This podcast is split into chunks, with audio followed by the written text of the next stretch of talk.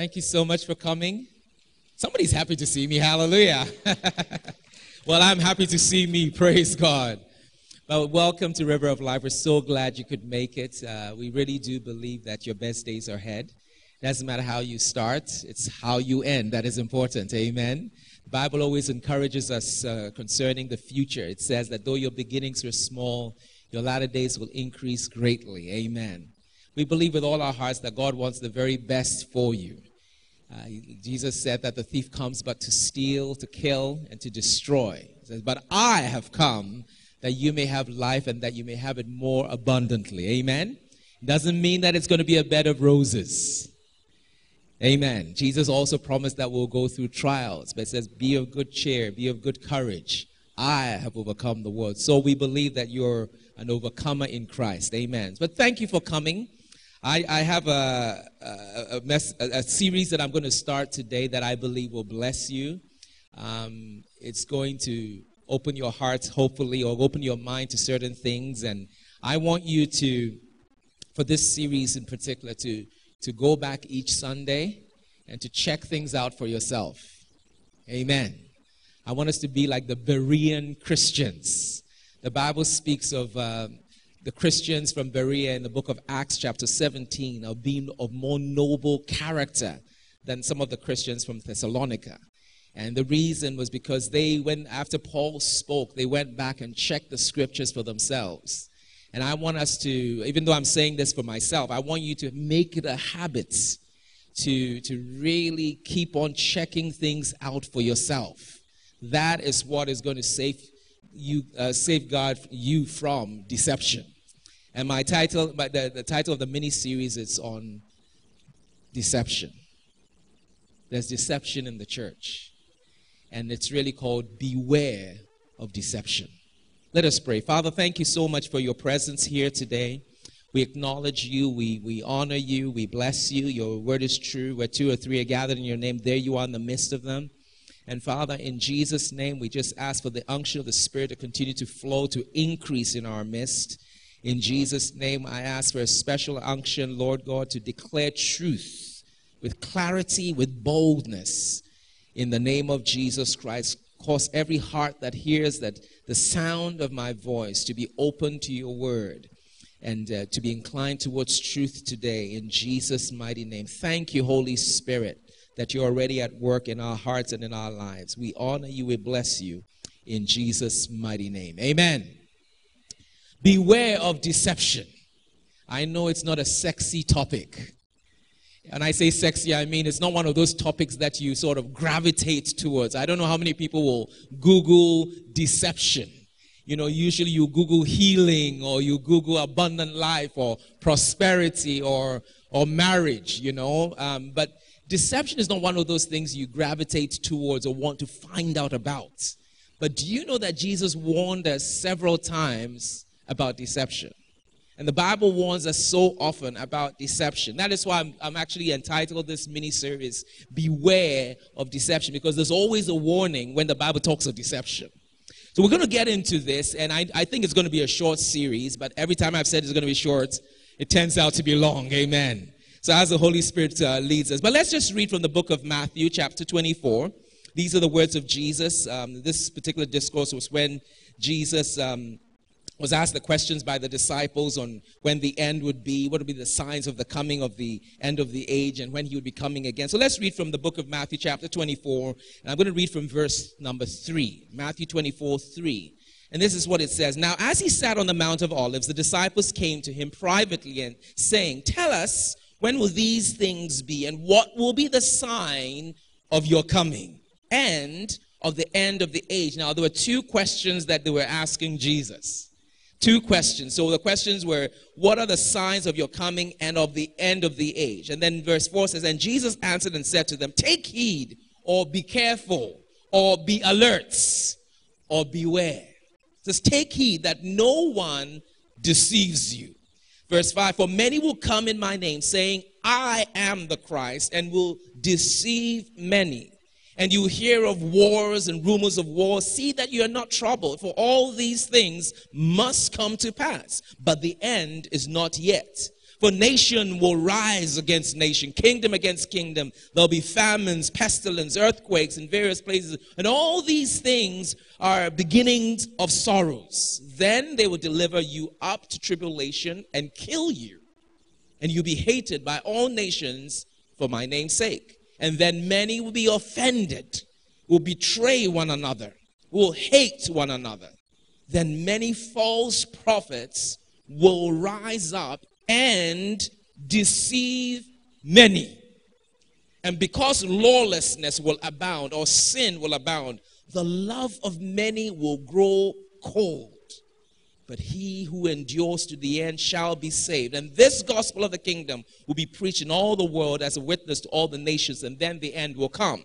Then I want to just sort of jump up a little bit and then go to the next verse 23, where it says, Then if anyone says to you, Look, here is the Christ, or there, do not believe it. For false Christs and false prophets will rise and show great signs and wonders to deceive, if possible, even the elect. See, I have told you beforehand. Amen. Now, this is really a grim picture that is painted by Jesus about what's going to be happening towards the end of the age. But you can't, we can't be choosy as to what we want to look at and what we don't want to look at, or what we want to preach and what we don't want to preach, or what we've got to listen to. We've got to have the full counsel of God. Amen. So it's important to see what Jesus said. Every single thing that Jesus said is critical for each one of us as believers. And, and so Jesus paints a pretty grim picture about the end times, about the end of the age, and, and, and things, signs that are going to be present in the world before he comes back. You know, he paints a picture of conflicts on the earth, that there'll be wars, there'll be, there'll be conflicts, you know, and when there are wars, there's usually deaths. And when there are deaths, there's usually sadness. He talks about nation rising against nation, kingdom against kingdom. This is all a picture that is painted about what's going to be happening towards the close of the age and the, towards the time when he's coming back. It talks about disasters happening. It says there'll be pestilence, there'll be famines, there'll be plagues. How many of you know that's not a good picture? But it's a true picture. He was saying some of these things are signs for us. He goes on and he speaks specifically about his beloved and, and followers of Christ. He says, You're going to be arrested, you're going to be persecuted. Some of you are going to be killed. In other words, a lot of folks in the world are not going to like you. Right? Because if they liked you, they're not going to persecute you. If they like you, they're not going to arrest you or kill you. So he's saying that, you know what, towards the end of the age, it's not going to be the in thing to be a believer. That's what Jesus is saying to us here. And he's saying that there's going to be offense. People are going to be offended. He says there's going to be hatred. The love of many will grow cold. Jesus continues and says that sin is going to be rampant and, and there's going to be lawlessness. And, and he, he paints this picture of a lot of chaos and things aren't happening the way we would like them to happen. Jesus prophesied that there will be many leaders, spiritual leaders that will arise, that will be false prophets. False prophets and false teachers and, and false Christ, people who say, I am the Christ, I am the anointed one. And he says, These are all going to rise up and they have one goal to deceive. And he says there's actually going to be signs and, and wonders. Why? To deceive.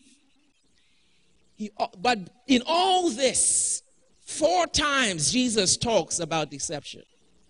Amidst this picture that is painted about what's happening in these last days, he paints a picture. Matthew 24 4 says, Jesus answered and said to them, Take heed that no one deceives you. He's talking about deception. It says, For many will come in my name, saying, I'm the Christ, and will deceive many. He's saying that the message that comes forth in the last days is supposed to deceive many. Mark, Matthew 24 11 says, Many false prophets will rise up and deceive many. Talking about deception. Matthew 24 24, false Christs and false prophets will rise and show great signs and wonders to deceive. If possible, even the elect. those who have been chosen. So Jesus warns us about deception. He warns us that there's going to be a lot of leaders that are going to arise, a lot of spiritual leaders, and they will have a message. And that message will actually deceive a lot of people. He didn't say a few, he said many. He didn't say a few, he said many. So when he talks of false prophets and false Christs, and, and in fact, when you go to the epistles, he talks of false teachers, you you realize that there's a message, there's a teaching, there's doctrine that comes forth that is meant to deceive, that will deceive. He actually says that some of these false prophets and false Christs will have great signs and wonders. And the aim of that is to deceive. That's why it's really, really important that you just don't follow after signs and wonders. Now, I believe signs and wonders should be in the church and follow those of us who believe. But don't follow after signs and wonders just because you want a sign and a wonder and a miracle. Because sometimes it can bring deception. God is very concerned about deception. Holy Spirit warns us about deception. First Timothy chapter 4 verse 1 says, "The Holy Spirit tells us clearly that in the last times some will turn away from the true faith. They will follow deceptive spirits and teachings that come from demons." Now it comes through teachers, false teachers and false prophets, but the origin is demons, deceptive spirits so the Holy Spirit is warning us as Christians. He says that, you know what? Some people are actually going to turn away from the true faith. That is a sobering thought. But the Holy Spirit is saying, look, be careful about deception because some people are going to turn away from the faith. So he's warning us beware, be alert, be on your guard, be on the watch because there's deceptive spirits that are released in the last days, if possible, to deceive even the elect. It's a powerful warning about deception. Now, why is deception dangerous? Now, there's so many reasons why it's dangerous. I've just got a few here. The first reason why deception is dangerous is because it can ultimately turn you away from your faith. Deception can cause you to lose your faith completely. That's why that scripture in 1 Timothy 4 is, is a warning to us that some have turned from the faith. Amen? So it's dangerous because it can turn you from a place of faith to unbelief. It can turn you from a face, place where you love God to a place where you, you become cold in the things of God. It can turn you from a place where there's faith to fear. Are you with me? Where there's from faith to unbelief. So it is dangerous because it can attack your faith in God, your faith in the Word, your faith in Jesus. That's why it's dangerous. Deception is also dangerous because it is usually packaged nice. Now, I love steak. If you're a vegetarian, praise God. I love steak and potatoes and some sprouts out there. You know, I, I just love it. it. Right now, I'm even, I better focus on the word. But if you sprinkle some cyanide you know, in that. It may be a look, look like a really nice plate of steak and potatoes, but you may not see the poison in there. But that's the thing about deception. It's packaged nice. It's not obvious. When Paul talks about deception, he says that it usually comes with eloquence. It comes with oratory, persuasive speaking. It comes with, with um, it can be persuasive writing. Amen? You know, it, it, it, can, it can flatter you. It has ideas that flatter you. In fact, deception usually makes you feel good. That's why it's dangerous. Notice what he says in Romans 16 18. For those who are such do not serve our Lord Jesus Christ, but their own belly. And he says this, and by smooth words and flattering speech they deceive by smooth words. So, man, a lot of the teachers and the false prophets, they have the words. They know how to articulate, how to communicate. And, and, and he says, with flattering words, they make you feel good. But then they said, but they deceive. They deceive. They deceive. That's why it's dangerous. It's, it's presented in a nice way, it's packaged nicely. Third reason deception is dangerous is because it's subtle and it goes undetected. It's like a stealth missile. You know, the stealth missiles, when they are released, they can't, they do sometimes you can't see them on the radar. But then they're still coming, you know, they're still coming before you realize, boom, it's destructive. That's why it's dangerous. Notice what Peter and Jude say. 2 Peter 2 1 says, There were also false prophets among the people, even as there will be false teachers among you.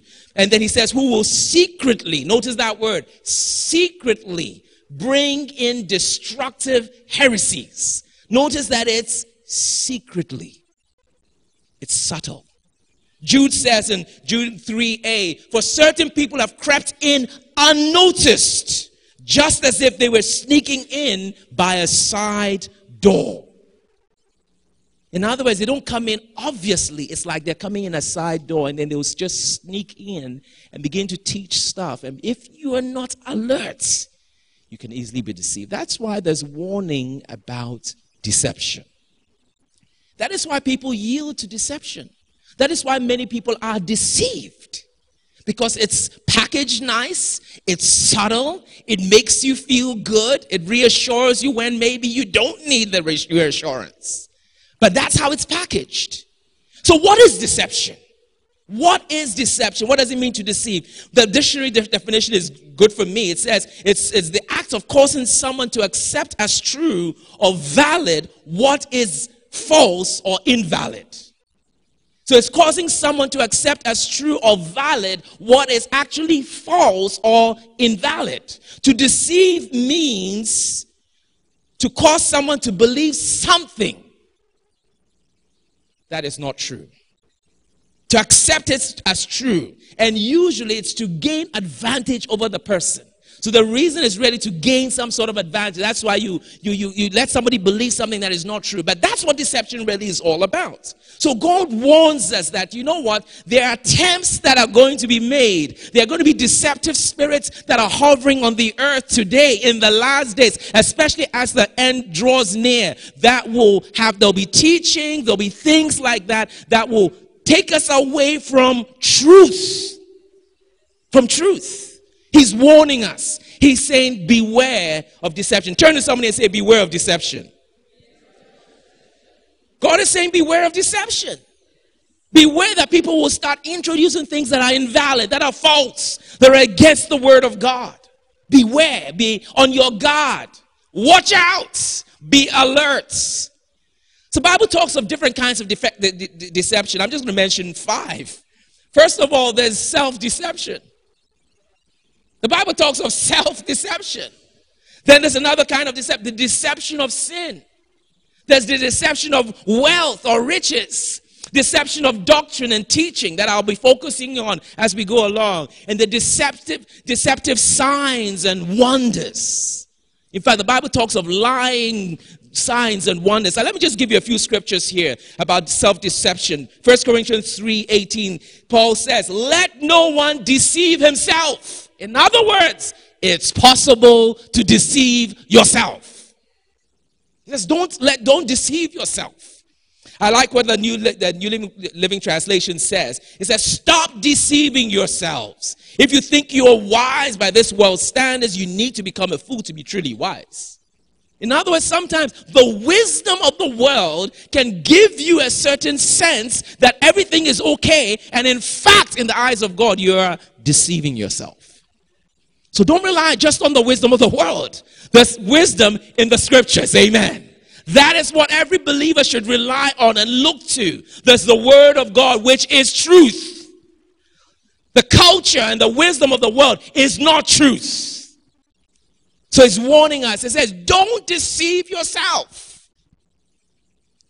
Book of James 1 22 says this, but be doers of the word and not hearers only deceiving yourselves. Can you put that up, please? From James chapter 1, verse 22 says, But be doers of the word and not hearers only, deceiving yourself. The point here is a lot of Christians hear the word, they hear the teaching, they hear what God is saying, and they do absolutely nothing about it. And James, and, and, and James is saying, when you do that, you're deceiving yourself. You're deceiving yourself. because you're not a doer of the word. You hear the word.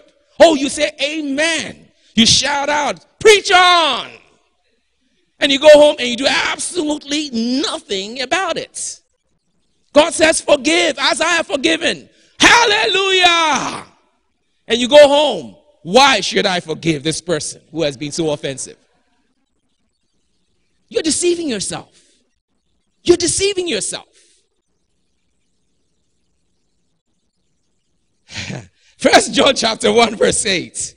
If we say that we have no sin, we deceive ourselves. The point I'm making is that there's self-deception. And John is saying here, you know, some people think that they have no sin. Everything I do is fine. So you're deceiving yourself. There's, deceit, deceitfulness of sin. Hebrews 3 13 says, Exhort one another, encourage one another while it's called today, lest any of you be hardened through the deceitfulness of sin. There's some sin can, sin can be deceptive. There's some sins that are pleasurable, like sex outside of marriage. And it can deceive you into thinking, What's wrong with that? I love this person is deception. If it's not within the context of marriage, is deception.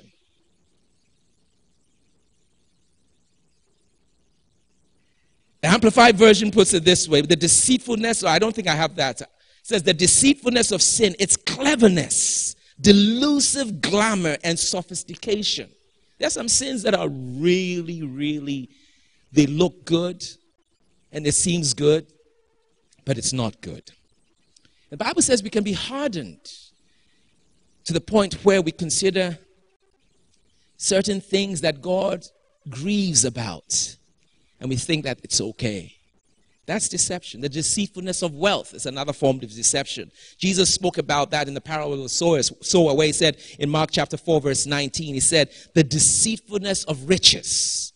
First Timothy 6:10 says, For the love of money is the root of all kinds of evil, for which some have strayed from the faith in their greediness. Their greed has caused them to stray because they love money so much. Now, money is not the root of all evil, it's the love of money. But that has caused some people to actually stray from the faith. The deception of money. Where we begin to trust in riches more than trust in God. Matthew 6 24, Jesus puts it this way no one.